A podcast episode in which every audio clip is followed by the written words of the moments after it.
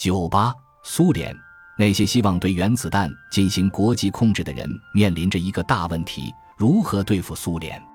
越来越多的美国人，连同他们所推选的领袖，都把莫斯科的共产党员看作危险的扩张主义者和骗子。至于苏联人，似乎既不愿统治世界，也不希望军控。他们对于自身安全怀有根深蒂固的恐惧，渴望拥有自己的原子弹，渴望其领袖在任何干涉国家内部事务的行为面前毫不妥协。在对待苏联的态度上，爱因斯坦也不墨守成规。他不像许多人那样摇摆不定。当苏联人在战时成为同盟者时，就恭维他们；当冷战开始的时候，又对他们进行妖魔化。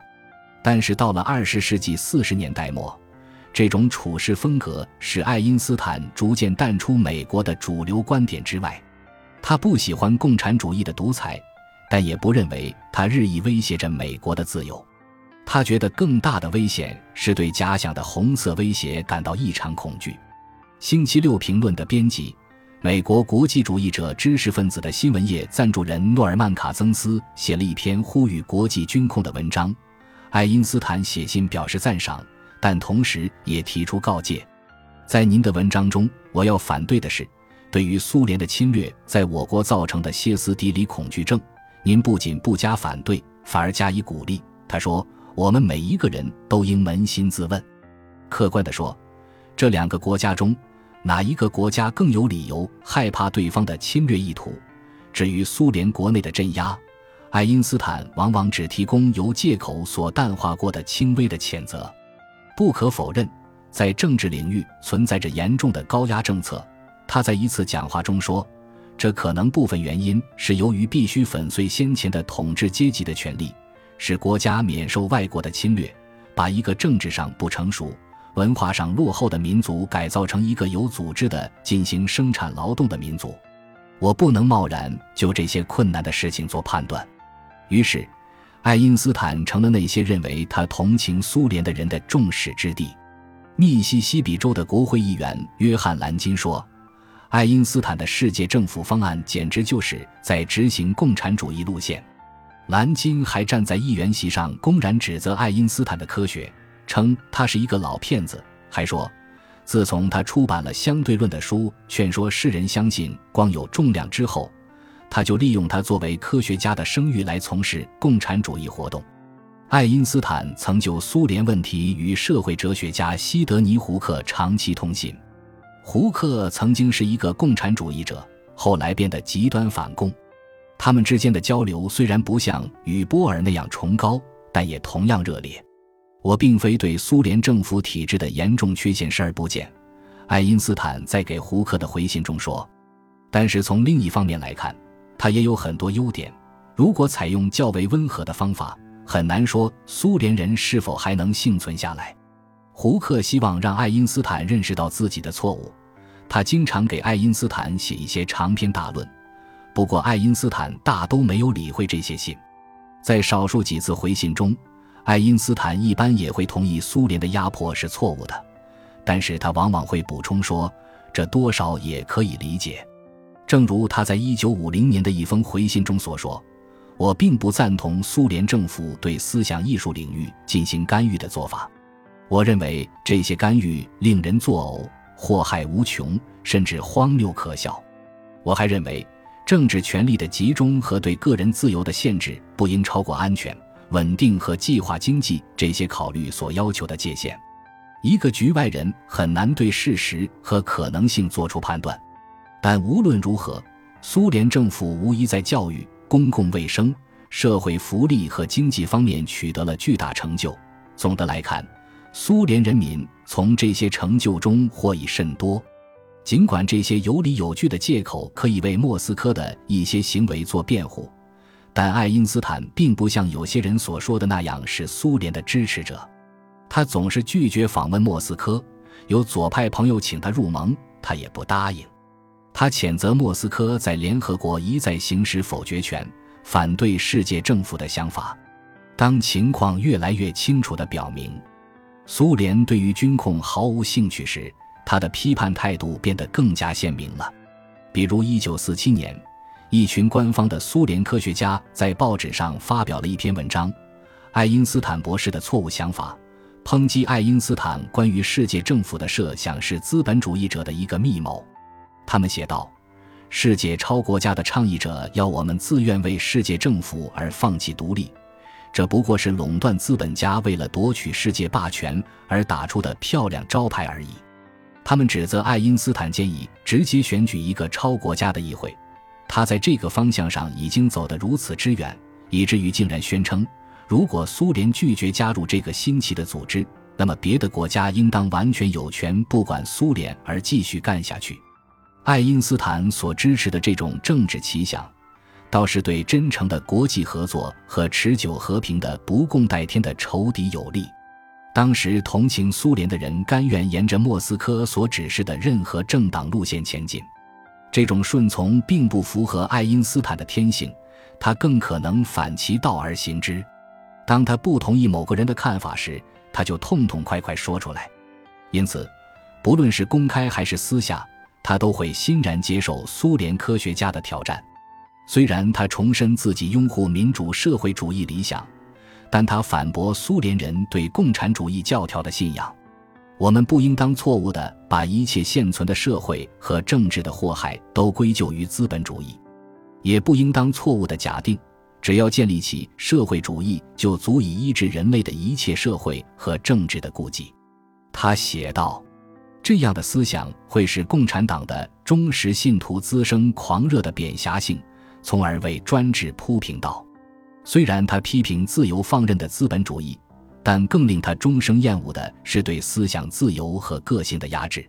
任何政府只要在他内部带有向暴政退化的倾向，它本身就成了一种祸害。他警告苏联科学家：如果在一个国家中，政府不仅有权控制军事力量，而且还掌握了教育和情报的每一条渠道以及每一个公民的经济生活，那么很明显，在这个国家中，上述那种退化的危险就更加严重。在与苏联科学家的争论爆发前夕，爱因斯坦与斯温合作修订了他们两年前在《大西洋月刊》上发表的文章。这一次，爱因斯坦抨击了苏联的统治者。他说：“他们不支持世界政府的理由显然是借口。他们真正担心的是，其强制性的共产主义指挥系统在这样一种环境中无法运转。”苏联人的理由有一部分也许是正确的，那就是在超国家政体的组织里，要维持他们当前的社会结构确实有困难。尽管他们早晚会明白，参加这样的政体比留在一个法治世界的外面损失要小得多。他说，即使没有苏联的加入，西方国家也应当继续创建一个世界政府。他相信苏联最终会回心转意的。我相信，倘若能够明智地做到这一点。那么，苏联一旦认识到他无论如何都阻挡不了世界政府的成立，他就会予以合作。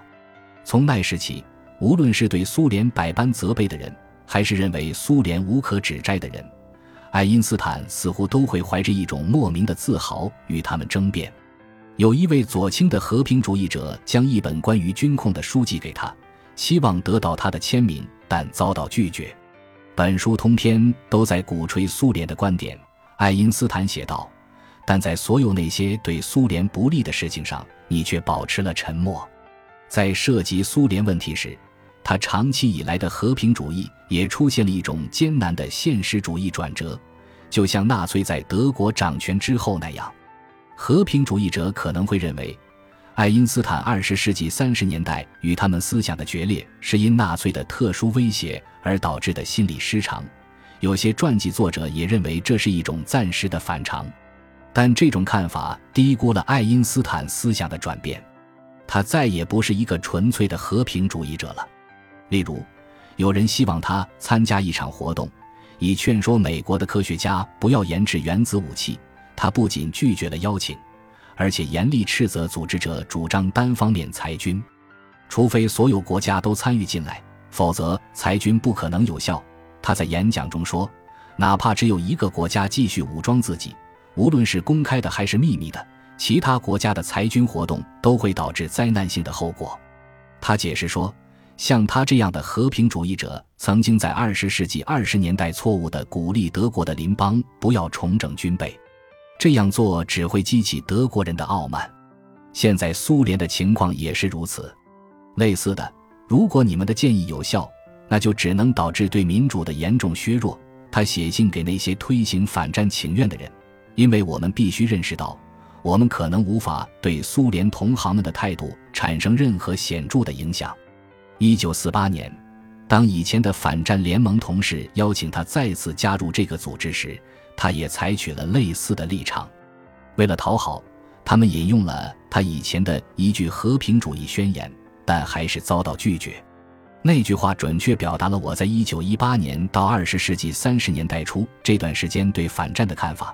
他回复说：“但是现在，我觉得那种反对个人参与军事活动的看法太过简单了。”他警告说：“过分简单化的和平主义可能很危险，尤其是考虑到苏联的内政外交态度。反战运动实际上削弱了那些政体更为自由的国家。”从而间接支持了现有专制政府的政策。他指出，只有在全世界都行得通，通过拒绝服兵役而进行的反战活动才是明智的。个体的反战活动在苏联是不可能的。一些和平主义者认为，持久和平的最好基础是世界社会主义，而非世界政府。爱因斯坦不同意这种观点。在给一个持这种观点的人回信时，爱因斯坦说。你说社会主义的本性就决定了他反对把战争作为解决问题的方式，我并不这样认为。很容易想象，两个社会主义国家之间也会发生战争。波兰是一个冷战的早期策源地，占领那里的红军组建了一个亲苏政权，而没有像莫斯科事先承诺的那样举行公选。当这个新的波兰政府邀请爱因斯坦参加一个会议时，他们领教了爱因斯坦不依从党派教条的独立精神。他礼貌地解释说，他不再到海外旅行了。在表示鼓励的同时，他还强调了对世界政府的期盼。波兰人决定删去关于世界政府的那部分内容，因为这是莫斯科所反对的。爱因斯坦很愤怒，他将未能发出的信件全文交予《纽约时报》发表。信中说。只有让一个超国家组织独自拥有制造和控制这些武器的权利，才能保护人类免遭难以想象的破坏和随时会降临的毁灭。他也向主持会议的英国和平主义者抱怨，共产主义者是如何强制服从政党路线的。我确信，离色另一边的我们的同行根本无法表达他们的真实想法。感谢您的收听，本集已经播讲完毕。喜欢请订阅专辑，关注主播主页，更多精彩内容等着你。